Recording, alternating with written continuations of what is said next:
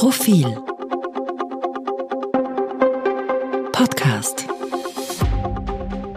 Herzlich willkommen beim Mittwoch-Podcast des Profil. Ich spreche mit Eva Linsinger, stellvertretende Chefredakteurin und Ressortleiterin Innenpolitik Chronik. Hallo Eva. Hallo Christian, hallo liebe Zuhörerinnen und Zuhörer. Und ich bin Christian Reiner, Herausgeber und Chefredakteur des Profil. Themen heute äh, Untersuchungsausschuss. Justizministerin Alma Zadic ist beim ÖVP-Korruptions-U-Ausschuss heute Mittwoch geladen. Ähm, was fällt uns dazu ein, Eva?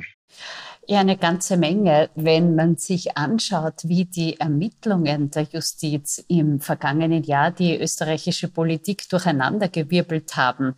Wir haben jetzt einen anderen Bundeskanzler, einen anderen Finanzminister. Es sind Chats an die Öffentlichkeit ähm, geraten, die man einmal wertfrei sicher als spektakulär bezeichnen kann. Es ist die ganze politische Welt äh, von oben nach unten gedreht worden und es ist damit auch gleichzeitig die Justiz ins Gerede gekommen. Welche Rolle spielt die WKSDA dabei? Wurde sie behindert? Hat die WKSDA im Gegenteil ähm, eine Art selbstherrliche Allmacht entwickelt? Was machten die mittlerweile suspendierten Sektionschefs Spillner-Checks, was war bei der Soko bloß und Überthema ist das Vertrauen in die Justiz überall wiederherstellbar. Um all diese Themen geht es im U-Ausschuss. All diese Themen stehen im Mittelpunkt und das hat ja doch gravierende Folgen, denn die Justiz ist, und das weiß man nicht nur als Jurist, sondern auch als Journalist, einer der wesentlichen Pfeiler überhaupt unserer Rechtsordnung. Absolut. Ich weiß gar nicht, wo ich da jetzt anfangen soll. Äh, es sprudelt praktisch aus mir raus, aber vielleicht mal für, für mich zur Metaebene. Äh, das Justizressort, die WKSDA und Alma Zadic waren für mich ja der Anfang vom Ende äh, des Sebastian Kurz sowohl auf moralischer wie auch auf faktischer Ebene. Wir erinnern uns, vor gut zwei Jahren gab es ein Hintergrundgespräch, das geleakt wurde, nicht von uns, sondern von jemandem anderen, an, äh, in dem äh, Sebastian Kurz äh, die WKSDA heftig angegriffen hatte, sie für äh, parteipolitisch erklärt hatte und so weiter. Äh, daraufhin musste Alma Zadic äh, als Justizministerin die WKSDA verteidigen. Und das war so ein bisschen der Punkt, wo man, wo, wo man finden konnte, dass Sebastian Kurz hier, und genau da sind wir jetzt bei dem anderen Punkt, über den du gerade sprachst, gegen grundsätzliche Dinge der Demokratie äh, oder ein, ein, sein, sein etwas schwieriges Verhältnis zu, mit grundsä zu grundsätzlichen Dingen der Demokratie gezeigt hat, in dem Fall eben äh, zur, äh, zur Justiz, indem er äh, etwas, das ziemlich unantastbar ist oder sein sollte, äh, die, äh, die Justiz angegriffen hat und sie für seine eigenen äh, Zwecke missbraucht hat, indem er ihr der Justiz vorgeworfen hat, sie sei parteipolitisch. Äh, Im Endeffekt hat es ihm dann ja auch, wie du gerade gesagt hast, das, äh, den, den Job gekostet. Äh, brauche nicht auf die Details einzugehen, aber das war so der, der, der Anfang vom Ende. Mir fällt dazu noch ein am Rande, wo es nicht so direkt damit zu tun hat, aber etwas über sein Verhältnis zu, zu, zum Rechtsstaat und damit auch zur Demokratie äh, aussagt. Sebastian Kurz Aussage damals darüber, dass die Corona-Maßnahmen ja möglicherweise später vom Verfassungsgerichtshof gehoben würden, aber das spiele keine Rolle, weil zu dem Zeitpunkt seien sie ohnehin nicht mehr in Kraft, hat irgendwie ein, in ähnlicher Weise gezeigt, dass sein, dass sein Respekt vor der Demokratie enden wollend ist. Definitiv. Äh, und im U-Ausschuss und auch in den Diskussionen danach ist ja allerhand zu klären. Es gab schon fast einmalige Vorgänge, dass nämlich einer Ermittlungsgruppe die Ermittlungen entzogen worden sind. Danach gab es ein Hin und Her und Hin und Her, äh, wer jetzt woran schuld ist. Also da gibt es schon bei all dieser, das klingt jetzt so sperrig, es klingt nach Dienstaufsicht, es klingt nach Zuständigkeiten, es klingt nach Planstellen, aber bei all dem steht im Hintergrund, äh, wie wir es erst besprochen haben, das Vertrauen in die Justiz Justiz. Und da steht natürlich die oberste politische Verantwortliche, die Justizministerin, immer auch unter dem äh, unter der Frage, hat sie denn genug getan, um das zu verändern? Sie hat heute vor ihrem Auftritt im U-Ausschuss das Reformprogramm Justiz 2030 äh, angekündigt. Erster Themenblock soll dabei die Unabhängigkeit der Justiz sein, ein Baustein. Und da geht es aber natürlich um die Frage, ist das genug oder ist sie ein bisschen säumig? Ich, ich finde, die Justizministerin ist säumig. Äh, sie ist nicht sehr stark in die Kritik geraten, gerade weil Sebastian Kurz sie damals angegriffen hat hatte und damit war sie ein wenig imprägniert gegenüber der Kritik. Aber tatsächlich ist sie säumig. Sie hat den Laden nicht im Griff. Das kann man ihr vorwerfen. Das muss man sicherlich auch einigen ihrer Vorgänger, vor allem Wolfgang Brandstätter, äh, den späteren Vizekanzler vorwerfen. Aber jetzt ist sie nun mal, und das schon seit einiger Zeit, Justizministerin. Und weder das, was sie faktisch tut, noch das, was sie sagt, äh, stärkt jetzt unbedingt das Vertrauen in die Justiz, beziehungsweise auch das Vertrauen in sie bei der Frage, kann sie die Justiz wieder auf feste Beine stellen. Also äh, man sollte sie keinesfalls aus der Kritik nehmen. Mich stört das insbesondere auch deshalb, weil ich die Justizministerin bzw. Justizminister im Allgemeinen ja in einer ganz anderen Rolle sehe als die, in der sie jetzt ist, nämlich nur eine Verwalterin äh, des Justizressorts, die dafür zu sorgen hat, dass unparteiisch entschieden wird und dass alles nach Gesetzen abläuft.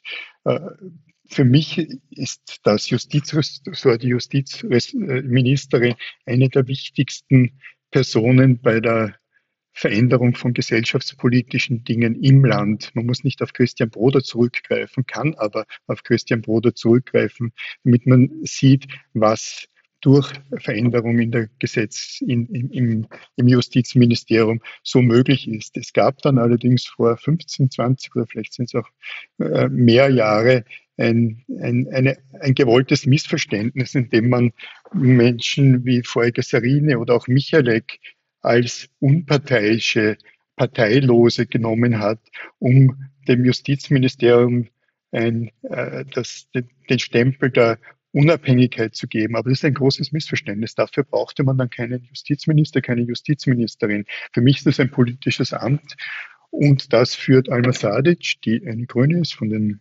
allerdings von der Liste Pilz kam, einfach nicht in dieser Weise äh, weiter. Mir sind keine äh, politischen Aussagen, gesellschaftspolitischen Aussagen äh, von Alma Sadic im Kopf, obwohl das eben ihre große Möglichkeit wäre, eine große Möglichkeit der Grünen auch. Äh, und das, meine ich, kann man nicht damit entschuldigen, dass sie eben dann hauptsächlich damit beschäftigt ist, ihr Ressort in den Griff zu bekommen. Naja, ähm, ein bisschen muss ich sie da jetzt doch verteidigen. Erstens war sie schon auch damit beschäftigt, das Ressort quasi vor der ÖVP in Schutz zu nehmen. Da gab es ja ganz massive An- und Untergriffe äh, und es ist ihr schon zu verdanken, dass die Justiz ihre Arbeit machen kann. Das klingt wie gar nichts, ist aber im Österreich, wo es eine gewisse Routine dabei gibt, Ermittlungen zu erschlagen, schon einmal recht viel. Äh, und da hat sie gearbeitet gearbeitet und zweitens bin ich mir nicht ganz sicher, inwieweit man sie für Versäumnisse ihrer Vorgänger und Vorgängerinnen äh, verantwortlich machen kann. Klar ist, die Justiz braucht diese Reform. Es ist wirklich äh, unerträglich, wenn es da eine Streiterei gibt, wie es rund um die Eurofighter gab. Das alles gehört auf gearbeitet und es gehört auch ordentlich Budget hinein. Wo ich bei dir bin, natürlich ist Justiz ein politisches Ressort. Ich habe nie verstanden, warum ausgerechnet die äh, Justiz äh, quasi parteilos sein soll. Genau mit dem Gleichen könnte man auch einen parteilosen Justiz, äh, Gesundheitsminister, Gesundheitsministerin, Finanzminister, Finanzministerin fordern. Ähm, das ist ein bisschen bizarr. Natürlich sind Politiker, Politikerinnen auch dazu da, Politik zu machen machen, Ende der Debatte. Sind wir, sind wir d'accord. Auch in der Frage, wie weit sie dafür verantwortlich ist, was ihre Vorgänger getan haben. Aber sie ist seit einigen Jahren jetzt doch im Amt und äh, mehr bemüht als erfolgreich bei der, bei der Fundierung ihres, ihres, ihres Ministeriums. Einen Akzent hat sie gesetzt. Da ging es um die Gebühren für Makler bei der Suche von äh, Wohnungen. Das ist ein Thema, so viel können wir verraten, das uns in der kommenden Ausgabe des Profil beschäftigt, nämlich sind Mieten zu teuer? Sind Wohnungen insgesamt leistbar? Ja. Wer kann sich noch Eigentumswohnungen leisten? Wie kommt man denn dazu? Oder ist das Ganze nur übertrieben und Gejammere? Genau. Sprechen wir vielleicht noch über ein zweites Thema, da Corona jetzt nicht, nicht unbedingt in unserem Fokus äh, steht, vielleicht nicht Corona, aber äh, der Krieg in der Ukraine, aber über eine österreichische Tangente. Äh, Karl Nehammer, Bundeskanzler, hat der deutschen äh, Tageszeitung Die Welt in ihrer Mittwochausgabe ein Interview gegeben vor seinem Sta nicht Staatsbesuch, das machen Bundespräsidenten, aber vor seinem äh, Besuch bei Olaf äh, Scholz, beim Amtskollegen und einigen anderen Ministerinnen und Ministern in Deutschland. Ich finde einige Aussagen bemerkenswert. Äh, und wir von Sebastian Kurz sprachen, die wir so von Sebastian Kurz nicht unbedingt gehört hätten.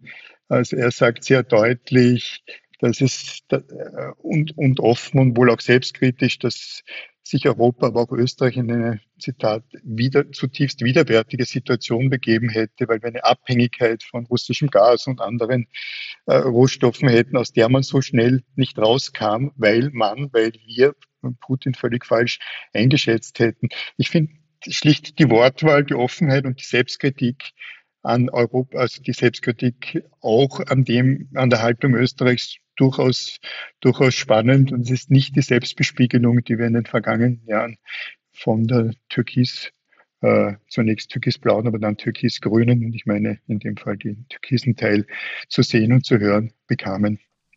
Ja, die äh, Wortwahl ist deutlich weniger quasi selbst auf die Brust trommelnd. Es ist äh, deutlich weniger dieses Hoppla, hier komme ich und ich erkläre jetzt allen die Welt. Äh, äh, Gehabe, das wir vorher kannten, was wir sehen werden. Und da will ich aber äh, fair sein. Jetzt ist der neue Bundeskanzler erst relativ kurz im Amt. Er hat gleich mehrere Krisen am Anfang zu bewältigen gehabt. Deswegen will ich mich mit einem Urteil noch ein bisschen zurückhalten. Was denn diese angenehmere, diese durchaus auch sympathische Wortwahl dann in konkreter Politik bedeutet, das sehe ich noch nicht oder nur sehr, bedenk, äh, sehr bedingt. Da würde ich ihm aber noch ein bisschen Zeit geben. Ich bin bei dir. Es ist eine extrem schwierige Zeit, äh, in einer extrem schwierigen Zeit äh, Bundeskanzler geworden. Äh, ÖVP-Untersuchungsausschuss am Rande gesagt, ein weiteres Problem, das jetzt in Vorarlberg aufgetaucht ist beim ÖVP-Wirtschaftsbund, Corona und jetzt auch noch der Krieg, die vermutlich größte Herausforderung. Ein bisschen spielt ihm in die Hände, was jetzt den Krieg betrifft. Er ist Milizoffizier, er war zuvor Innenminister. Also ein Thema, bei dem er sich wirklich auskennt, bei dem ihm das Worte finden nicht so schwer fällt, wie zum Beispiel der aktuellen Verteidigungsministerin. Übrigens in, da musstest du lachen. Entschuldigung. Übrigens, ja, nein, nicht Entschuldigung, gar nicht entschuldigen, ich verstehe dieses Lachen. Die, soweit ich das gesehen habe, gestern ein weiteres Mal ein Interview in der Zeit im Bild 2 des ORF verweigert hat, beziehungsweise nicht hingegangen ist. Verteidigungsministerin in der gefährlichsten Situation, in der sich Österreichs und Europas Sicherheit seit 1945 befindet, befunden hat. Und die Verteidigungsministerin geht nicht hin. Also ich halte das für, für, für unerträglich. Ja, und es äh, vermittelt auch nicht das notwendige Gefühl der Sicherheit, dass da jetzt äh, wichtig wäre. Es ist eine bedrohliche Situation, äh, so nahe an Österreichs Grenzen, so in Österreichs Nachbarschaft. Da wäre es sehr beruhigend zu wissen, dass die Politik das unter Kontrolle hat, soweit sie das kann. Es ist ja natürlich nicht die Schuld der österreichischen Politik und diesen Eindruck vermittelt die Verteidigungsministerin leider nicht. Keinesfalls. Ich denke, mit diesen positiven Aussichten können wir den heutigen, heutigen Podcast beenden. Liebe Eva, vielen herzlichen Dank für das gemeinsame Diskutieren. Danke Ihnen, liebe Zuhörerinnen und Zuhörer, fürs Zuhören. Liebe Zuhörerinnen, liebe Zuhörer, wir begleiten Sie durch die Woche auf Profil.at und freuen uns, wenn Sie ab Samstag mit dem E-Paper und ab Sonntag mit der Printausgabe des Profil wieder Zeit für Profil finden werden. Danke und auf Wiederhören.